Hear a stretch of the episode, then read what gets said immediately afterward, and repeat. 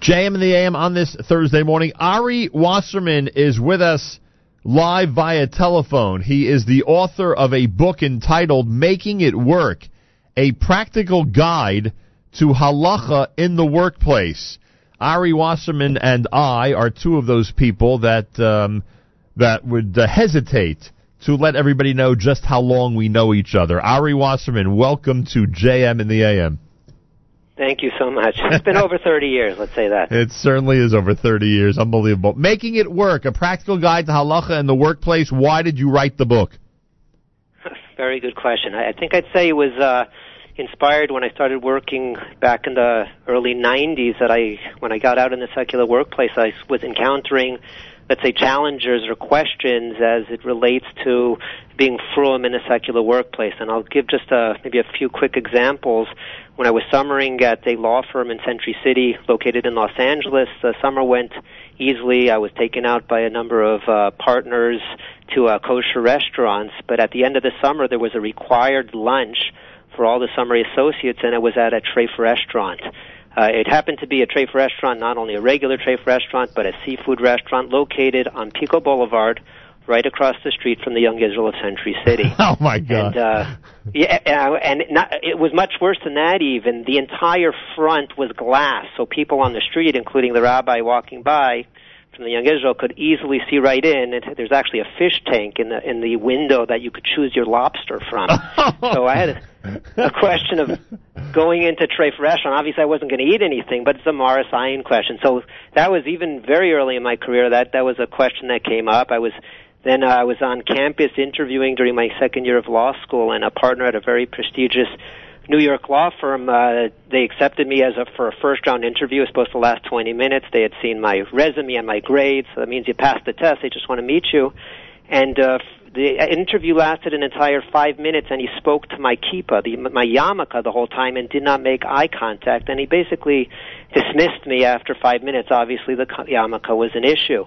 So that raises the question: Do I have to wear a yarmulke in the workplace? And just a just a third example of uh, of the things that uh, I encountered, and basically everyone in the secular workplace encounters. I ordered when I was uh, working at 125 Broad Street in Manhattan uh, from a, a midtown uh, kosher restaurant. They were always careful about double sealing the meat. Uh, that was delivered and one time it took two hours to arrive it usually took 45 minutes and uh, it came unsealed and I had the question then, oh, was I allowed to eat it? Because as we know, just like an airplane food or airplane meal, you have to have it double sealed or you're not allowed to have it. So I, there I was sitting at work, 9 o'clock at night, starving, polishing, and I have this food sitting right in front of me. And the question, Basar Shinisalamina, am I allowed to eat it? So lots of issues came up when I when I moved out to Los Angeles. I started giving a shiur on on some of these topics, and then when I moved on to Israel about uh, eight years ago, Aish Torah and then Or Sameach asked that I give a shiur on workplace halacha. They actually asked for a shiur on Choshen Mishpat, and I said Choshen Mishpat, ironically, is not workplace halacha. There are a lot of other topics and issues that are brought in uh, Orach Chaim and Yoreh De'ah and Even HaEzer, not in Choshen Mishpat.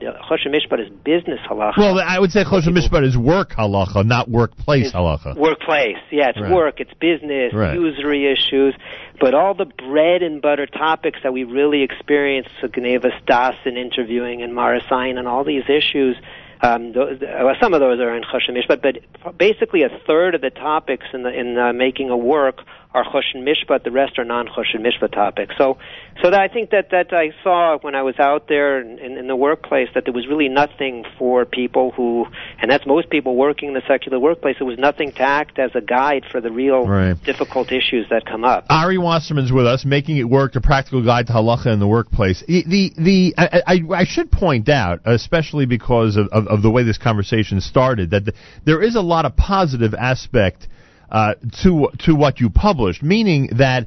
Uh, you do have chapters about Kiddush Hashem, wearing a kippah in the workplace, honesty in interviewing. And what I mean by positive is that you know, the, these topics or these areas of life give all of us, men and women, an opportunity to to really make a good name for ourselves and for our people, and that shouldn't be lost on everybody. Yes, you know the the question of whether to eat this this meal that's unsealed, obviously a very important halachic question. But I don't want to paint the picture that it's all you know negative opportunities, so to speak, or trying to recover from negative experiences. There's a lot of positive possibilities in the workplace. That's that's a hundred percent correct. It's called surviving and thriving in the workplace.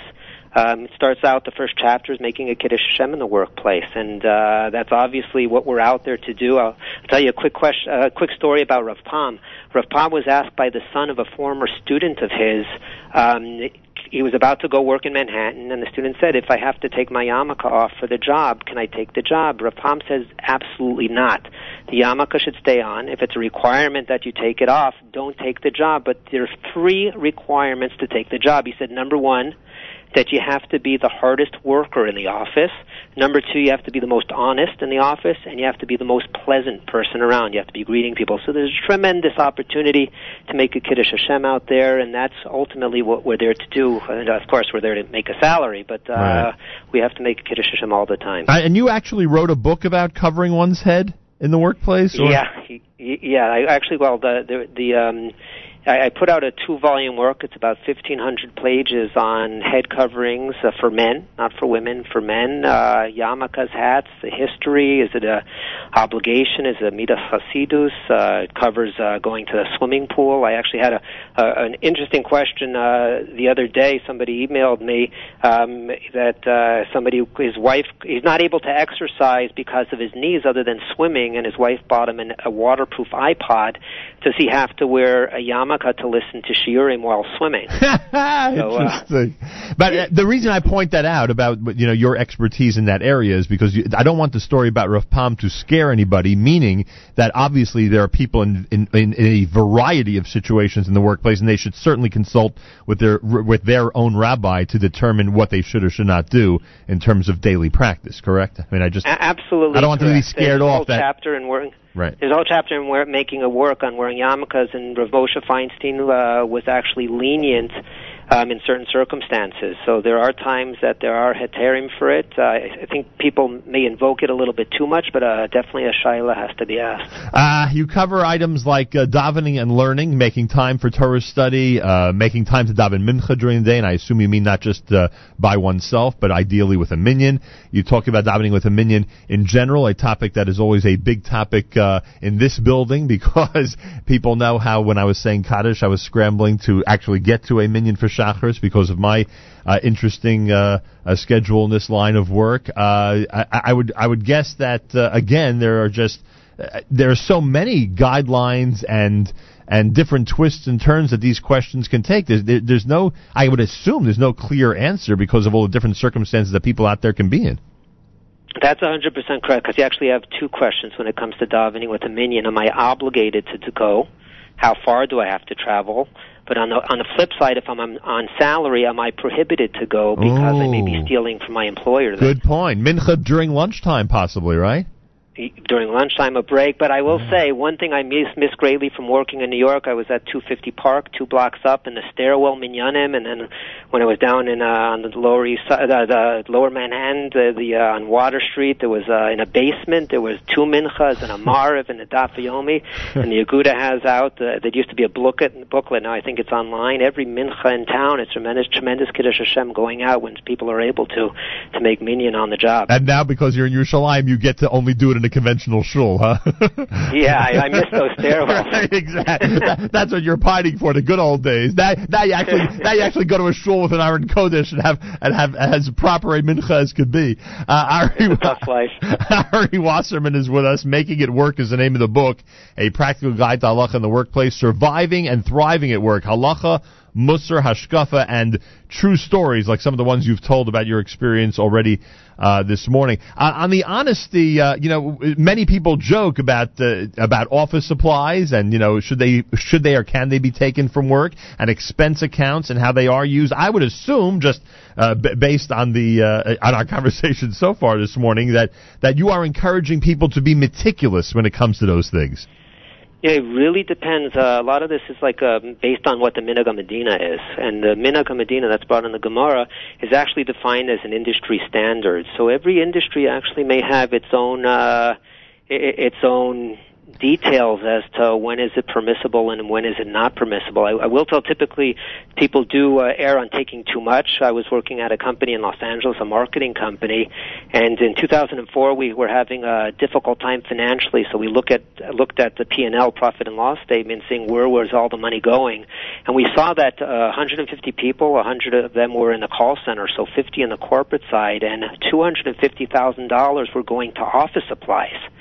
And we said that sounds a little bit high for office supplies, not a large company, and we realized that uh, we knew, but uh, the the uh, the cabinet with office supplies was located in the open kitchen for all employees, and it was not locked. So we made a simple change, not putting a lock on it. We actually moved the supply cabinet, left it unlocked still, but we moved it into the COO's office, the Chief Operating Officer's office. And anytime people needed to take office supplies, they knew they would be watched, but it was hmm. unlocked. Right. And uh, the cost was cut in half immediately. Wow.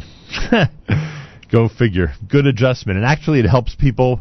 It helps people deal with the office supply issue in a better fashion, sort sort of a trust but verify fashion. Yes, so pe- absolutely. You know, people end up, uh, you know, going into the closet much less often. I would suspect. Um, yeah, taking less. Yeah, exactly. Um, uh, speaking of Dina Damalchusa, Dina, you do address in the book uh, financial obligations to the government. Uh, I, I, would again assume you encourage people to deal with their uh, personal and business taxes in a responsible manner. Absolutely, Rav Schwab. Uh, there's stories about Rav Schwab. He was actually audited, and I bring this in the book and the IRS agent couldn't believe he was audited because he he didn't earn much, but he gave so much to tzedakah out of what he was earned, out of what he was uh, taking in, and the IRS agent went through in detail everything, and afterward the IRS agent wrote him a, letter how strict Rav Schwab was that he has renewed his belief in humanity because of how strict he was about keeping all of his records and giving such charity on such a low salary.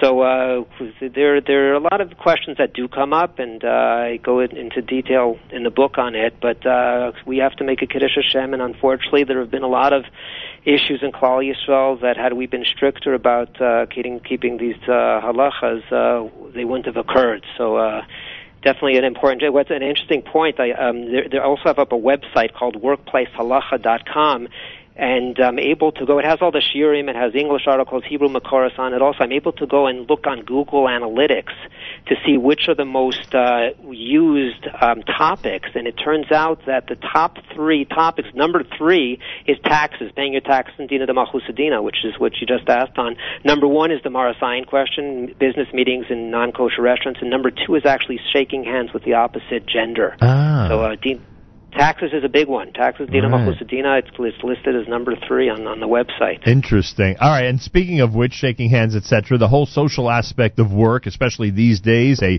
you know you, you talk about holiday parties, non-Jewish social gatherings, even giving holiday gifts, and you talk about issues of yichud and shaking hands, etc.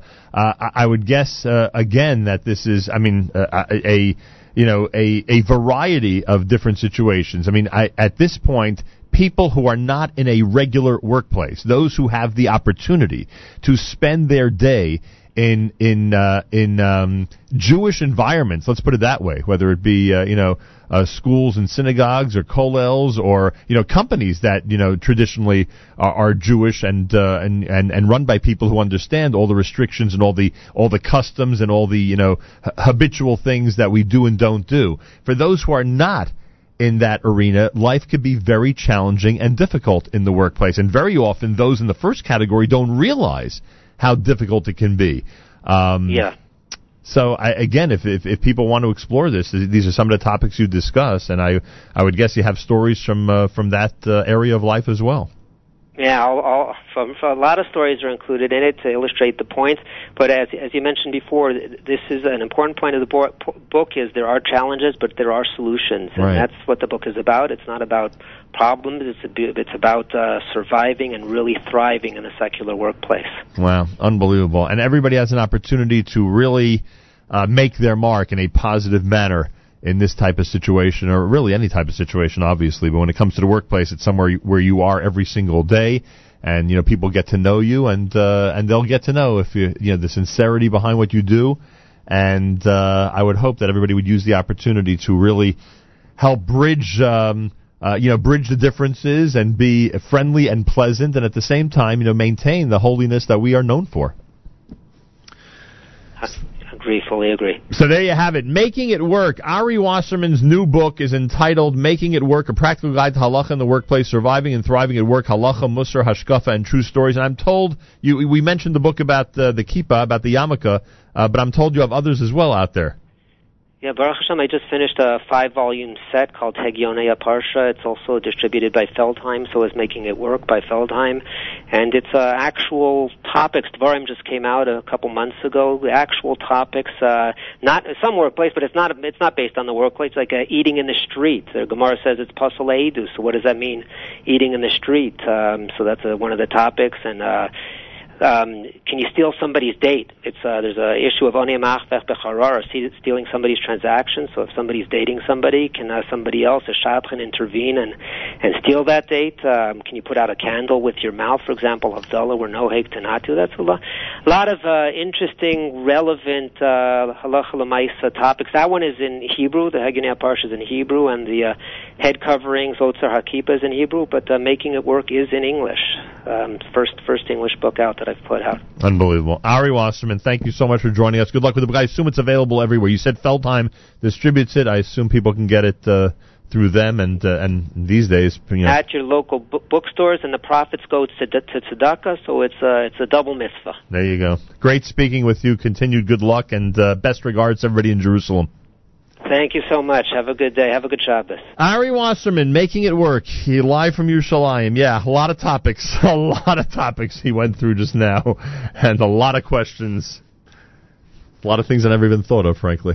Uh, Thursday morning broadcast. Plenty more coming up at nine minutes before eight o'clock. You are listening to JM in the AM.